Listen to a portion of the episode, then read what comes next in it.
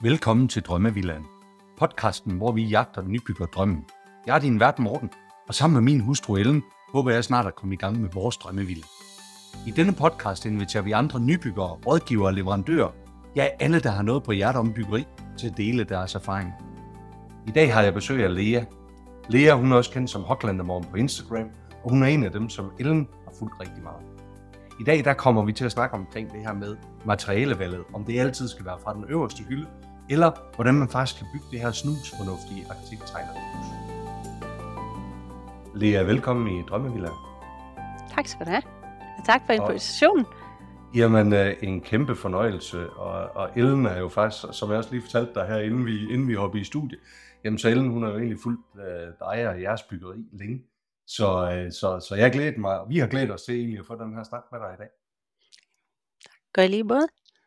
Øhm, inden vi begynder at hoppe ind i det, øh, kunne du ikke, øh, lad os lige høre lidt omkring dig og familien. Hvem, hvem er I? Jamen, øh, jeg hedder Lea Hogland og er 42 år. Arbejder ved Novo Nordisk, men øh, bor i nærheden af Aarhus ved, i Søften. Ja. Lige mellem Aarhus og Hinderup. Jeg er gift med Steffen, som er hospitalsfysiker. Og øh, så har vi to piger, Rusk og Smilla. Men øh, de optræder ikke så tit på Instagram, så Det kan man øh, dem er der ikke jo. dem er der ikke så mange, der kender til. Det er Nej. mere mursten og, og fliser og så videre. Ja, lige præcis. Øh, Det var også, øh, det var også dem, som Ellen hun, øh, hun ligesom faldt for tidligt i, i vores proces. Øhm, for dem, som ikke kender jer fra Instagram, hvad, hvad er det for et hus, I har, I har fået bygget?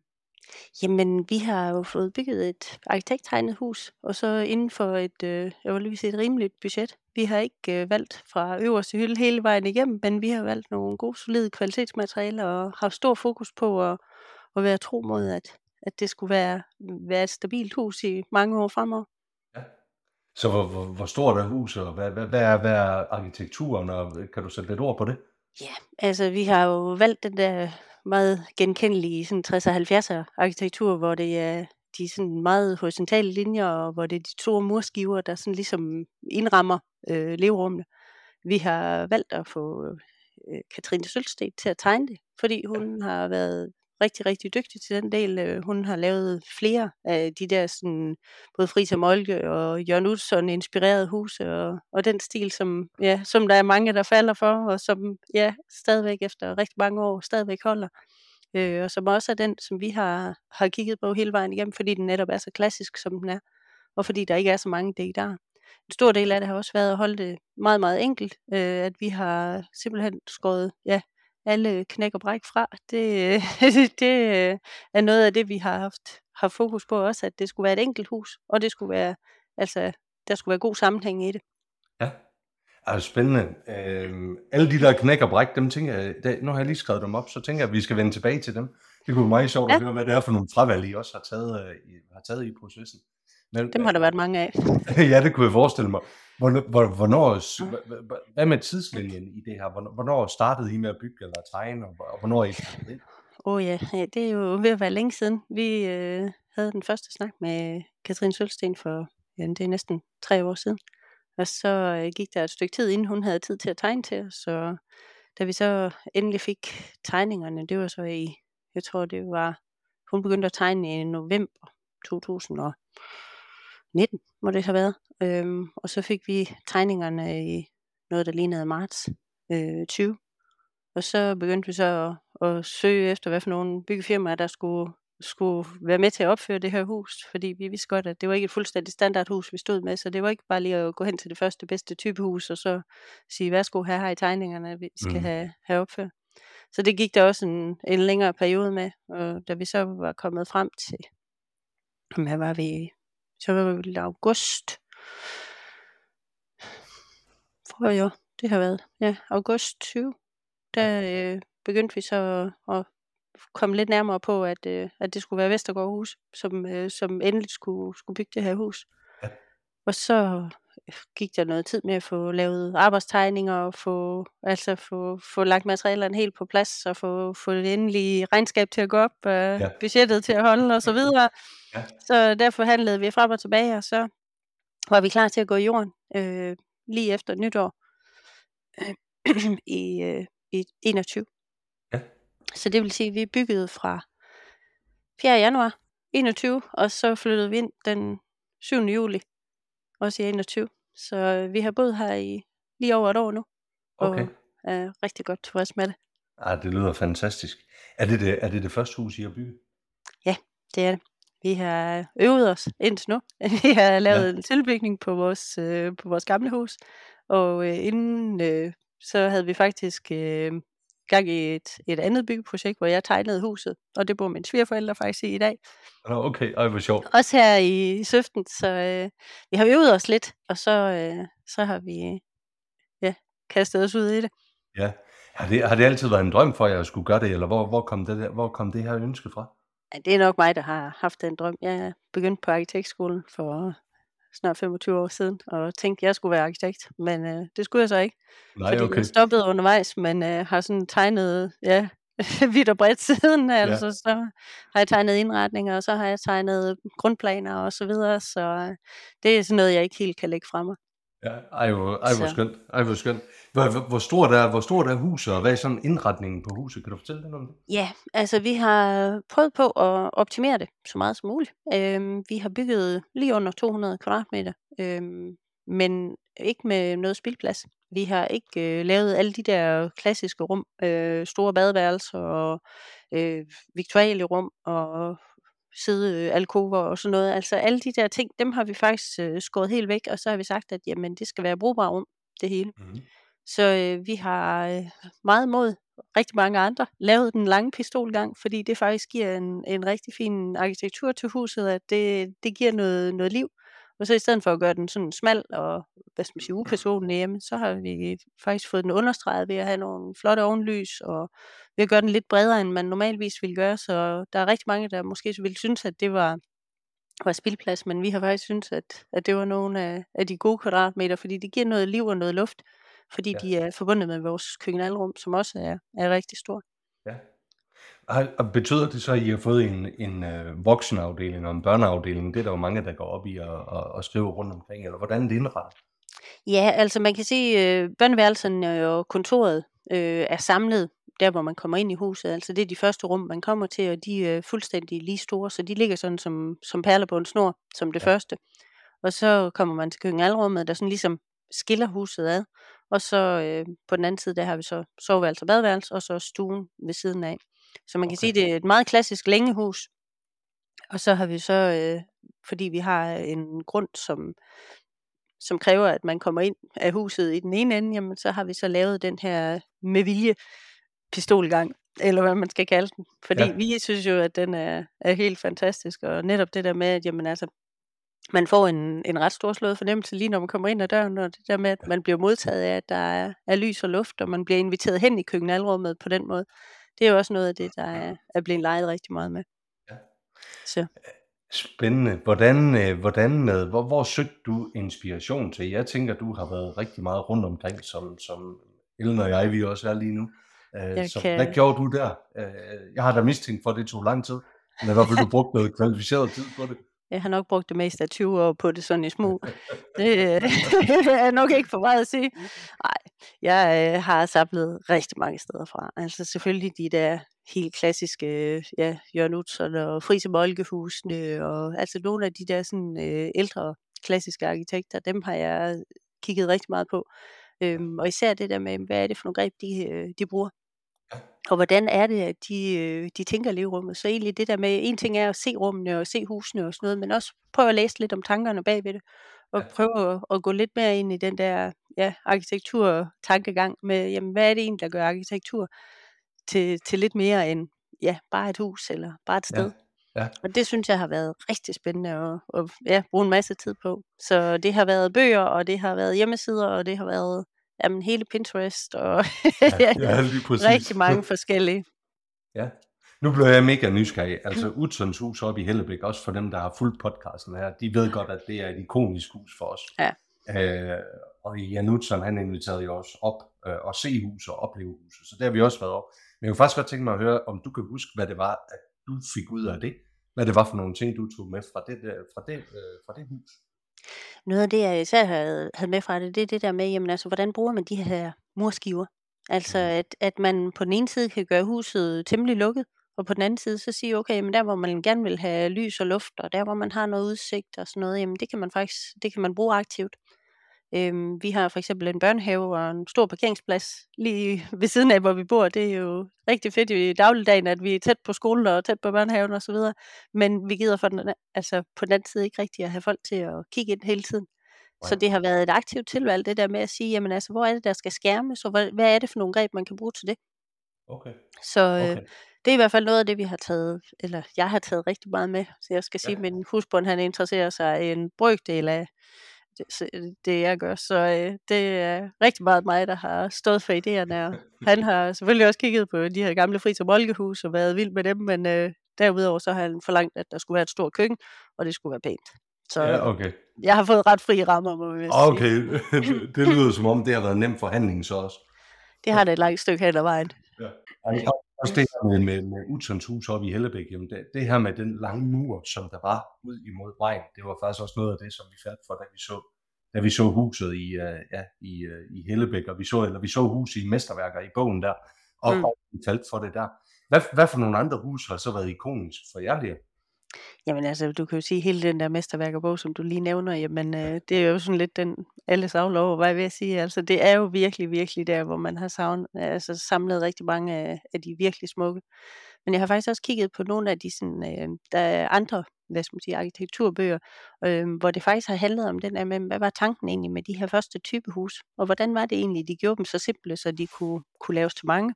Og så egentlig Ja. prøve at sige, okay, jamen altså det der med, jamen det er ikke kun skidt, at det er et typehus. Der er faktisk mange mange af tingene, man kan tage med, og som Ja. man kan gøre altså som gør, at man kan holde det lidt enkelt. Ja. Fordi det er også en stor del af det. Altså vi har hele tiden, øh, i forhold til til at få tegnet huset, jamen der har vi hele tiden haft sådan en, jamen enkel skandinavisk, næsten sådan Japandi-stil, altså at at man sådan har den der kombination af af enkelheden og og de rene materialer og sådan noget. Ja. Og det er det, vi har har taget rigtig meget med. Så jeg har også kigget rigtig meget på japansk arkitektur, og netop den der enkelhed, der er i det. Øhm, især farverne. Jeg var et langt, langt stykke hen ad vejen egentlig enig med mig selv om, at vi skulle have nogle af de der sådan lyse asketræ og hvide vægge og sådan noget. Man kunne godt se, at det der med at have hvide vægge og lys gulv i et hus med børn og sådan noget, jamen altså, Ja. Det hænger sgu ikke sammen, for at sige det Nej. mildt. Altså, Nej. man bliver også lige nødt til at tænke praktisk en gang imellem. Man bliver nødt til at sige, okay, men det kan godt være, at man har et flot hus, men det skal faktisk også være et hus, man kan bo i. Præcis, præcis. Hvor hvor fandt du den inspiration henne? Fordi den har vi faktisk, øh, den den har vi stadigvæk til gode at prøve at dykke ned i faktisk. Meget af det har været på øh, på, øh, Pinterest. Øhm, jeg synes, øh, det der med at at hvad skal man sige, at at starte et sted, og så sådan lige så stille lade sig inspirere på Pinterest i stedet, øhm, fordi man netop kan komme omkring også de små arkitekter, som øh, som er upcoming, og og finde ud af, jamen hvad er det egentlig for nogle detaljer, de bruger. Øhm, Ja. jeg har også brugt, øh, Instagram selvfølgelig. Det, øh, har også været en en stor kilde til det, og min Instagram, jamen jeg tror næsten det er 80% forskellige arkitektur- og interiørfirmaer. Det er der nok heller ikke den store tvivl om, at, øh, det vil der være mange, der synes var en meget, meget kedelig Instagram, og jeg elsker den selvfølgelig. Det, øh Selvfølgelig. der er masser af inspiration at hente. Ja. Du sagde det her med, du du nævnte en bog omkring de tidlige typehuse. Øh, kan du huske, hvad det var for en bog? Jeg kan faktisk ikke huske, hvad hun hedder, hende der har skrevet den, men det er netop nogle af de der, øh, ja, man kan gå på biblioteket og finde dem. Altså Ja. nogle af de der, hvor man hvor man sådan går lidt over i, ja, nørdlitteraturen hedder det nok. Ja, Men ja, hvor man begynder præcis. sådan at at få nogle af de der sådan, altså baggrundsinformationer om det. Og også i forhold til, jamen altså generelt med arkitekturen, hvad er det for nogle hvad er det for nogle forskellige, øh, retninger, det har haft, og hvorfor er det, at det har haft sine fordele og sådan noget. Ja. Det Vi fandt, øh, vi vi havde jo Janni Bendtsen, øh, med, som har skrevet den her bog om statslånshusene. Ja. Hun var faktisk den første gæst, vi havde med i, øh, med i podcasten her. Og det var faktisk meget inspirerende at at lytte på hende. Vi har vi har faktisk dykket lidt ned i det her med statslånshusene. Egentlig kan godt lide tanken på, at det ikke behøves at blive for stort og for for ja, øh, rumskibagtigt ude i ude i Ja. arkite altså ude i i ude i villakvartererne. Men at man faktisk kan bygge noget, der er snusfornuftigt. Så så så det har vi været noget inspireret af i. Ja. Ja. Og jeg synes også, det er rigtig spændende, nemlig det der med, jamen vi bor lige klods op og ned af sådan et et gammelt 60'er og 70'er kvarter, og netop det der med at sige, okay, men altså man kan jo godt sådan lige, øh, holde nogle tråde tilbage til, øhm, hvordan ser det egentlig ud med med nogle af de klassiske huse, der ligger her og sådan noget. Og der har vi netop brugt det der med at sige, okay, jamen altså, vi kan jo godt bruge nogle af af de træk, som øh, som blev brugt dengang. Lige Og så lige føre dem op til, ja, 2020 bliver det jo så. Ja, lige nøjagtigt. Og det der faktisk var, det, det vi fandt ud af med det her med statslånshusene, det var faktisk, at de var meget bæredygtige bygget.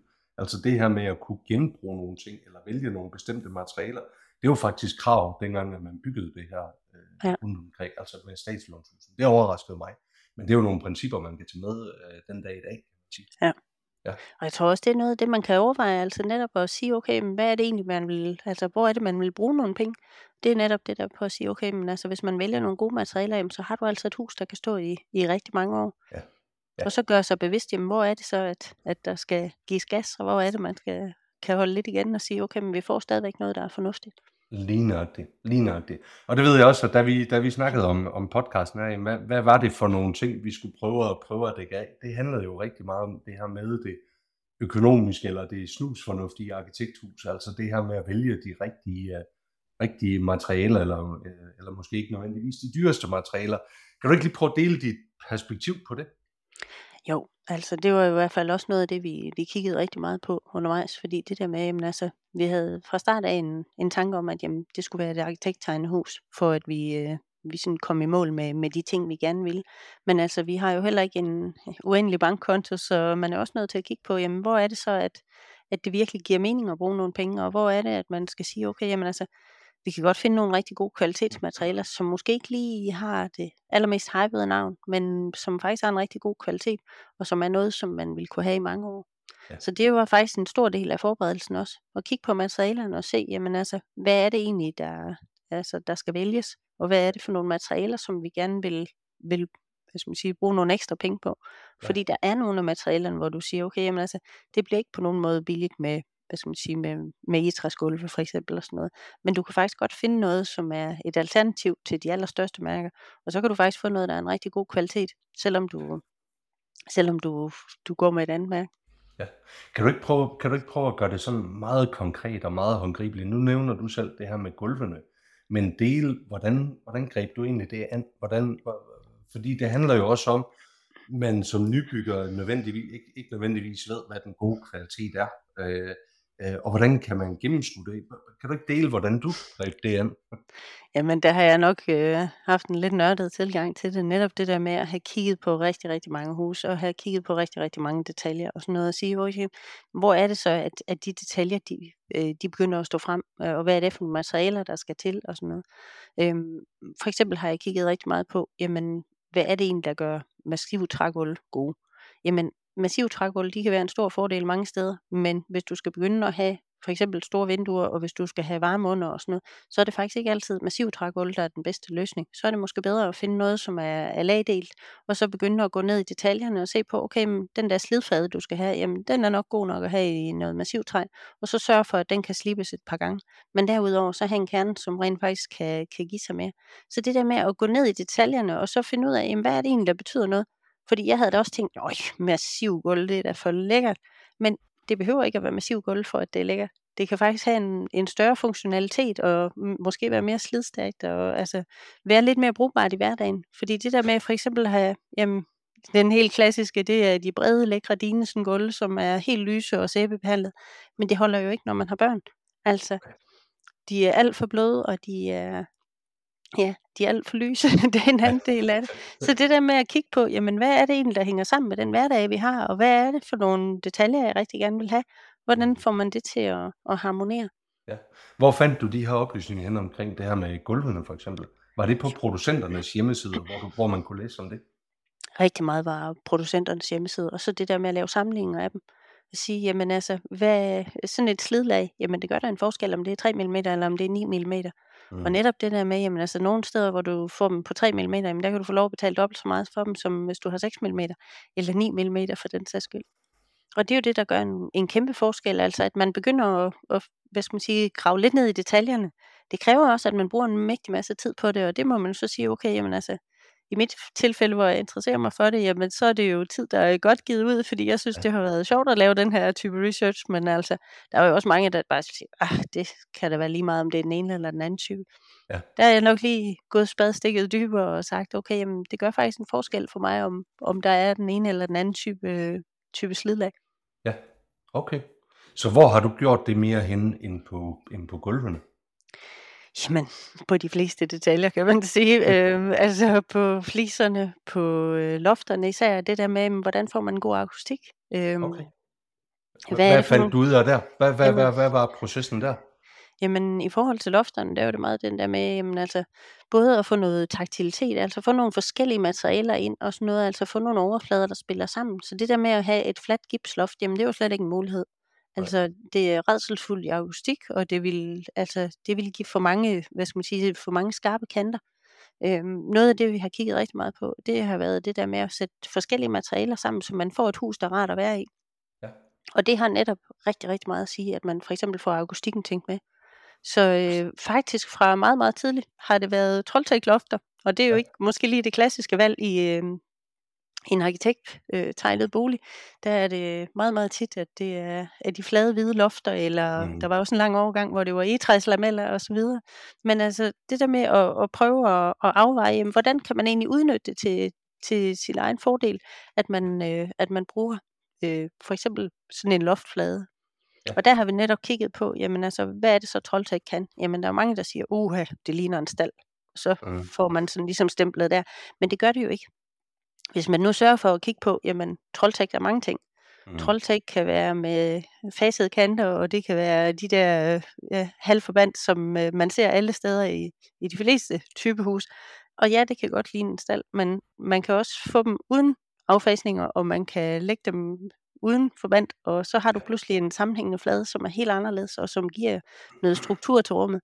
Så at gå i sådan nogle detaljer, jamen øh, det er nok også der, jeg har, har brugt lidt mere tid end de fleste. Ja, ja. Hvordan har du har det mest af det så egentlig været hjemme foran computeren, eller har du også været, har I også kørt rundt og set en masse, eller? Altså, første del af det har klart været på computeren og finde ud af, hvad det egentlig er for nogle materialer, og hvad det er for nogle stemninger, som, øh, som sådan ligesom har, har fanget. Øhm, og så når jeg har sådan kigget på det, jamen, så har det også været det der med at komme ud og se materialerne ægte.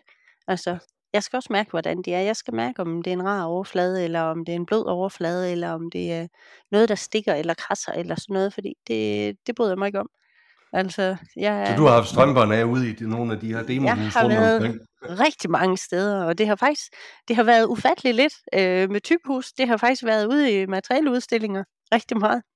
Mm. Og så øh, netop det der med at prøve at finde de steder, hvor, hvor nogle af hvad skal man sige, de lidt mindre mærker måske har, øh, har haft deres udstillinger. Så det har også været i jamen, små byggemarkeder rundt omkring, fordi de har haft et eller andet guldmærke, som øh, jeg lige har forelsket mig i. Så jeg har også været sådan rundt omkring øh, i, i nogle af de hvad skal man sige, mindre butikker og sådan noget, og, og, Ja. og mærke på overfladen, og prøve at lave sammenligning, jamen altså, for at kunne, kunne se og for at kunne tage stilling til det. Ja, ja. Okay. Spændende, spændende. øhm, så hvad er det her? Hvad, hvad, hvad, nu, vi talte også lidt omkring økonomi og sådan nogle ting. Øh, og du har også sagt, at det er også okay at dele nogle, øh, nogle af de tal, og det har I også været meget offentlige omkring. Øh, så, så, så, så hvad, er, hvad, hvad er det endt op med, det I har fået bygget? Jamen altså, økonomien i det hele var, at vi gav 2 millioner for grunden, og ja. så har vi bygget for noget, der ligner 5 millioner. Øhm, og det har vi så fået de der knap 200 kvadratmeter for. Ja. Øhm, og så har vi, ja, derudover så har vi også lagt noget ekstra i haven og sådan, men øh, Ja. det er i, ja, i det leje, så omkring 7 millioner for det hele. Okay, okay. Jamen det er jo også, øh, ja, det er jo selvfølgelig også en, øh, en slags penge, kan man sige jo, men det er jo stadigvæk. Mm. også, øh, det er jo selvfølgelig også et, et, et værdifuldt hus, og et hus, som, som du også siger, der kan holde i rigtig mange år, øh, med de løsninger, lyder det til, som, som I har valgt. Ikke? Og det er også noget af det, vi netop har haft fokus på. Altså, hvordan er det, at det her det kan lade sig gøre for, ja, for et... Selvfølgelig er det et højt budget, men altså, jeg vil sige, hvis vi bare havde valgt fra øverste hylde hele vejen igennem, jamen, så havde vi i hvert fald været en million eller to højere. Ja, ja. Så det har også været noget med at, også, altså som du siger, det der med at sortere i, jamen hvad er det, man rigtig gerne vil have, og hvad er det så, man, man er nødt til at sortere fra. Så det har der også været en rigtig masse overvejelser i. Det var jo faktisk det, du kaldte knæk og bræk i starten af, af samtalen her, hvor, hvor vi sagde, at der har været en masse fravalg i det. Ja. Så hvor har, de, hvor har de fravalg været inden for jer? Jamen, noget af det, vi allerførst kiggede på, det var det der med at undgå overflødige kvadratmeter hele vejen igennem. Altså ikke have nogle overflødige døde kvadratmeter, som, øh, som ikke bliver brugt. Øhm, der skal være et formål med det hele. Der skal ikke være, altså, der er så mange, der, der synes, det er så rart med kolonial, øh, kolonialskabe og så videre.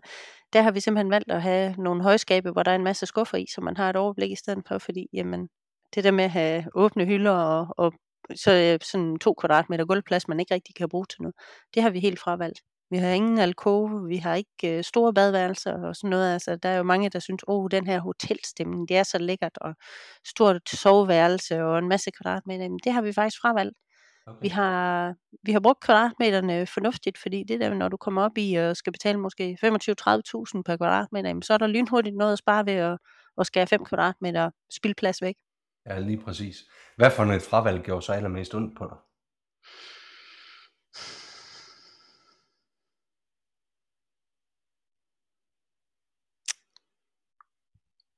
tror faktisk ikke, der er noget, jeg savner. Det, øh, det er nok lidt flabet at sige. At, øh, Ej, hvor er det fantastisk Jeg tror faktisk svar, ikke, at, øh, jeg tror ikke, at vi øh, har været der, hvor jeg tænkte, ej, det her, det kunne jeg godt tænke mig. Fordi så har vi prioriteret det ind. Ja. Øhm, netop i det her med benhårdt at sige, jamen altså, det der ikke betyder noget for os, jamen det har vi taget fra, altså. Ja. Okay. Jamen det er jo også fantastisk at kunne, at kunne sige det. Der er, der er jo faktisk mange, der siger, at øh, det er først dit nummer to hus, der bliver det rigtige hus, fordi så får man taget højde for alle de fejl, man lavede første gang. Det lyder ikke som om, at de står der. Jeg tror, hvis du spørger vores unger, så vil de nok godt have haft lidt flere kvadratmeter på deres værelser. Så okay. Øh, det er vist sådan, det altid kunne være, at, at de godt kunne være lidt større. Men altså, det er selvfølgelig ja, et spørgsmål om netop at sige, jamen altså, hvad er det egentlig for en plads, de har brug for? Altså, ja. vi har ikke lavet 15 kvadratmeter til hver, fordi jamen, der skal være en seng og et skrivebord, og så har de egentlig vores stue mere eller mindre til fri rådighed, så mm. det er sådan ligesom vores multirum. Vi bruger ikke rigtig vores stue, det er ungerne, der har den, og så ja, okay. det er det store legeværelse. Ja, ej hvor skønt, ej hvor skønt. Lea, hvad er jeres øh, hvad er favoritsted i hjemmet så? Hvad, hvad er så det, som I sætter, har sat allermest pris på, efter I har boet der nu i godt et års tid? Jamen, det er jo den klassiske, det er køkkenalrummet, fordi mm. det er der, vi er hele tiden. Altså, jeg bruger det til at arbejde fra. Jeg arbejder en del hjemmefra, og vi laver rigtig meget mad, eller det skal nok være, min husbund laver rigtig meget mad. øhm, og netop det der med, at vi har lavet et arbejdskøkken, og vi har lavet et rart rum at være i, altså hvor akustikken er god, og hvor vi kan have plads til ja, familie og gæster, og hvem der ellers kommer drættende forbi. Og ja. der er fint lys og en dejlig udsigt og sådan noget, så det er virkelig der, hvor vi hele tiden er. Nej, hvor skønt. Hvad er så nu, sådan lige i slutningen på, på samtalen her, eller på episoden, så bliver jeg nødt til at spørge dig, sådan de tre bedste råd, du kunne give til andre nybyggere. Hvad, hvad, hvad, hvad, hvad er det for nogle læringer, I har taget med jer? Og hvad er det for nogle anbefalinger, du vil give dig, Lea? Jamen, jeg tror den første, det er det der med at gøre forarbejdet. Find ud af, hvad det er for et hus, du ønsker dig. Hvad er det for nogle detaljer, der gør, øh, altså, der gør noget for dig? Øhm, hvordan får man det, altså, jeg vil lige sige, kogt sammen til at være et hus, man også kan bo i? Det der med, at det skal også være funktionelt. Øhm, det er nok det næste råd, altså. Husk at modificere drømmene lidt, sådan så det også er, er plads til, at det er, er mandag og regnvejr, og ungerne kommer hjem med sådan asket sko, og hvad man ellers sådan har. Så det der med altså, at gøre forarbejdet og, og tænke lidt praktisk undervejs. Ja. Og så rigtig meget, nok også det her med, med materialerne. Altså, ja. der er altid to muligheder på materialer. Man behøver ja. ikke altid at, at gå med den dyreste af dem. Nej. Nej. Jeg synes, det er, jeg synes, det er nogle rigtig gode råd at give videre til, til, til, til lytterne her på, på, på Drømmevilla. Øh, aller sidste spørgsmål. Skal I bygge igen? Ja. jeg skal bare lige have overbevist min mand om det. ja, okay. Ja, hvis han lytter med her, så, så tænker jeg, så er vi da i hvert fald et skridt på vejen, i hvert fald i forhold til det, så ved han det. Så... Jeg tror ikke helt, han har nerverne til det, men øh, jeg synes, det var rigtig sjovt at prøve. Og netop det der med, at vi har været heldige, at det har været en super god proces undervejs. Ja. Sådan noget, så jeg, jeg er ikke nervøs for at gøre det igen. Ej, hvor fedt. Ej, hvor fedt. Tusind tak for dit uh, bidrag her til, uh, til, til Drømmevilland. Jeg tænker, vi lægger links op til, uh, til din Instagram, så, at, uh, så folk de kan komme ind og se det, hvis de ikke kender jer i forvejen. Og så vil jeg egentlig bare sige tusind tak her. Det var virkelig lærerigt og noget, som vi kan tage med i vores, øh, i vores fremtidige. Tak for invitationen, og held og lykke med jeres byggeri. Håber, Ja, I kommer godt i mål. Det er jeg sikker på, vi gør. Det er jeg sikker på, vi gør. Så jamen, øh, have en god aften. Lige måde. Tak fordi du lyttede med på denne episode af Drømmevillaen. Følg os på Instagram, hvor vi poster billeder og videoer fra vores gæster og fra vores samtaler. Og har du noget, som du vil dele, så ræk endelig ud til os. Det gælder både, hvis du er nybygger, rådgiver eller leverandør. Så kan vi alle blive klogere og forhåbentlig få vores drømme til at blive til virkelighed.